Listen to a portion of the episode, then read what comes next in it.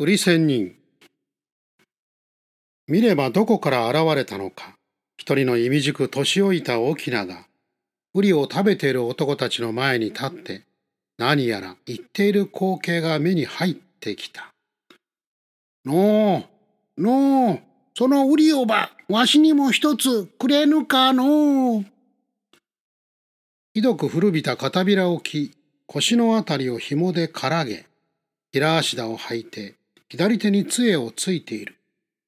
ぼうぼうとしたよもぎのごとき白髪で、片びらの合わせを大きくくつろげ、右手に持ったボロボロの扇で、そこに風を送り込んでいた。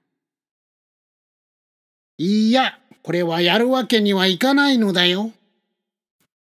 とゲスどもの一人がウリを食べながら言う。いや、この暑さで喉が渇いてな。ぜひとも一つそれを分けてはもらえぬか。このウリはな、わしらのものではないのだ。一つくらいはくれてやりたいが、これは去る人が今日へ使わすもので、誰かにやれるものではない。しかし主らは今、勝手に二の売りを食うておるではないか。これは我らが約束というもので、この売りを使わす方も、それくらいは心得ておるというものさ。と相手にしない。大和の国は売りの産地であり、時期になれば都へ売りを運ぶゲスたちが多くこの街道を行き交う。そうか。それならその売りの種でよい。それをくれぬか。沖縄がゲスどもの足元を指さすのを見ると、そこには彼らが吐き出した売りの種が無数に落ちている。種ならやるぞ。みんな持って行け。いや、一つでよいのだ。沖縄は腰を曲げ、地面から種を一つ拾い上げた。一歩、二歩と歩き、立ち止まって、杖の先で地面を掘り始めた。何をするのかと広政が見ていると、ほじられて小さく開いた穴の中へ、その種を落とし、その上に掘り起こしたばかりの土をかぶせて、穴を塞いだ。沖縄はそこで広政に向き直り、すまぬが、その水を少しもらえぬか。そう言った。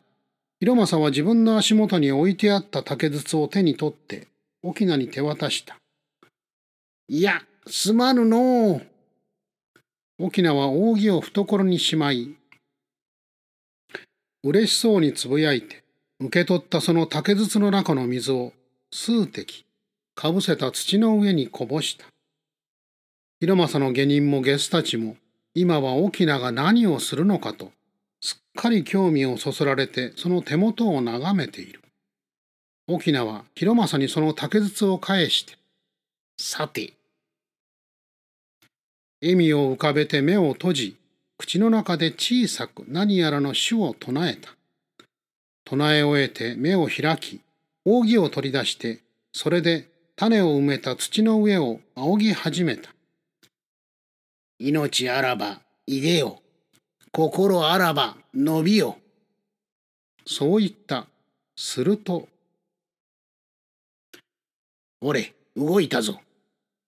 皆が見つめている土の表面がもそっと動いたようであった。おれ、出てきた。沖縄が言うと、その土の中からみずみずしい色をした緑の瓜の目が顔を覗かせた。あと一同が声を上げた時には、おれ、伸びよ、伸びよ。どんどんとその目が伸び、茎が血を吐い、葉を大きく茂らせてゆく。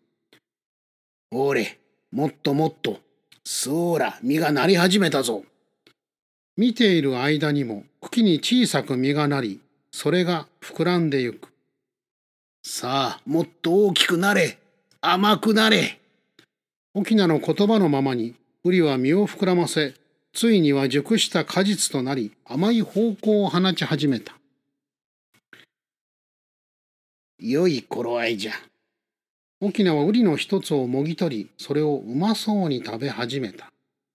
それ、主らも食わぬか。好きなだけ食うてもよいぞ。沖縄が言うと広政の下人たちも手を伸ばして瓜をもぎ取りそれを食べ始めた。水の霊じゃ主も食わぬか。沖縄は広政にも声をかけたが、いえ、私は十分に水をいただきましたので、広政は丁寧に断った。本当か？広政はそういう思いで瓜を食べる下人や随人、沖縄を眺めている。こんなことがあるはずはない。そう思っている。あるはずがないことが起こっているということは、これはまやかしではないか。生命がよくやるように、紙か何かを切り抜いた瓜を食わされているのではないか。しかし下人たちは口の周りを汁でいっぱいに濡らしながら瓜を頬張っている。とてもまやかしのようには見えない。どうじゃ、皆も食うてゆかぬか。見物人や道行く人々にまで沖縄が声をかけると、たちまち瓜はなくなった。と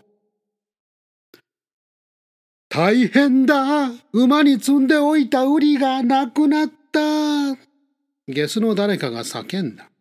広政がその声の方に目をやると、確かに馬に積んでいたはずの籠の中からウリがすべて消えていたのである。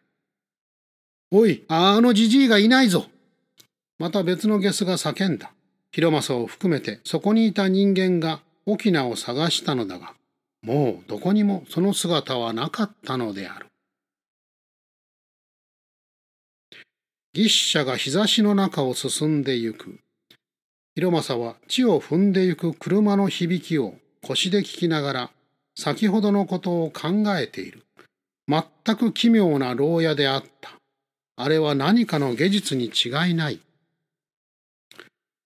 帰ったら早速生命のもとへ行きこの話をしてやろう。そう思っている。その時、牛車が止まった。どうした？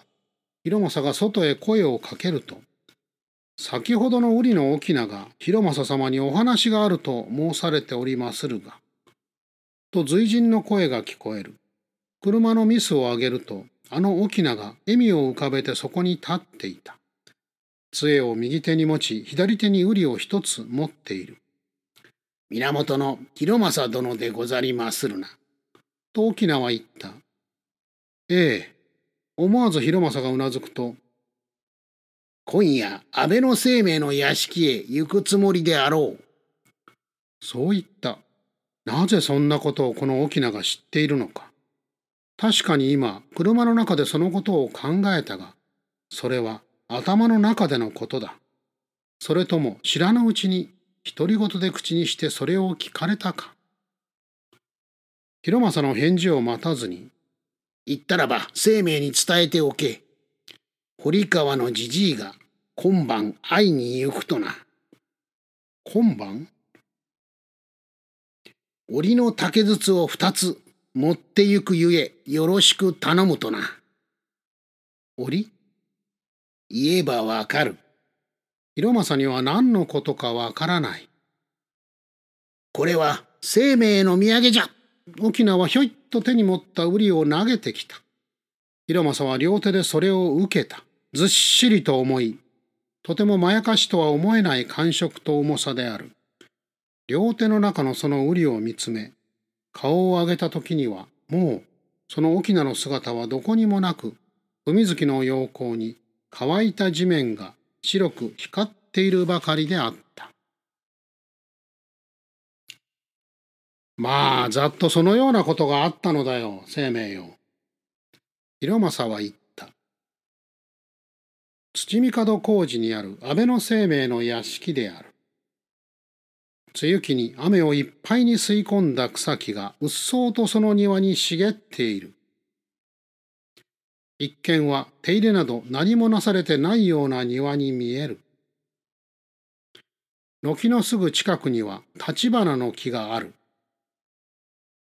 あちらの松の木には藤が絡みつき、こちらの一角には木製の木を中心に青い花を咲かせた露草。花を咲かせる前のおみなえし。かり花を落とし、大きく葉を伸ばした一人静か、視野が。それらの草が、あちらに一村、こちらに一村と群れている。夜の闇の中にあって、そうした草が発酵したような匂いを焼きの中に放っている。昼の熱気が夜になって柔らかくなると、そういう草の香りが悩ましいほどに届いてくる。庭に面した縁に広政は生命と向き合って座している。二人の間に盆が置かれ、その上に広政が三輪で手に入れてきた酒の入った兵士があり、酒の満たされた杯が二つ乗っている。その盆の横に、昼間、広政があの奇妙な翁からもらった瓜が転がっている。円に置かれた灯明皿の上に灯火が一つ灯っていた。その炎の明かりに夏の虫が舞い、灯明皿に近い円の上に蛾が一つ、二つ、じっと動かずに止まっている。うん。と生命は杯に白く細い右手の指を伸ばし、それを持ち上げて唇の近くに持って行き、小さく息を吐いた。杯に満たされている酒の表面に吹く風を、その唇で吸い込むように、生命は酒を口に含んだ。安倍の生命。陰陽師である。どうなのだ、生命よ。その沖縄に覚えはあるのか広政が問う。堀川のじじいと名乗ったというのだな。生命がつぶやいて杯を盆の上に戻した。あるのか？ある。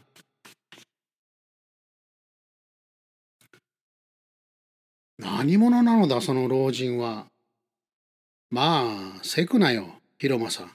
俺もいろいろと思い出さねばならぬことがあってすぐには考えがまとまらぬ。そうか。広政は自分の杯に手を伸ばし、それを口に運んだ。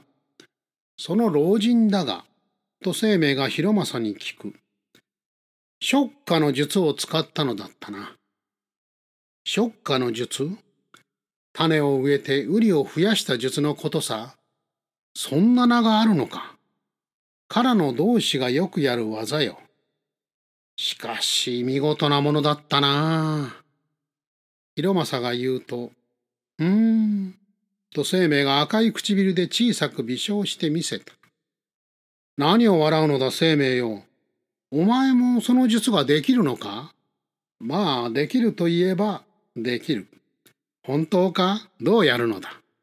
広政が強い好奇心に満ちた顔で生命の顔を覗き込んだ。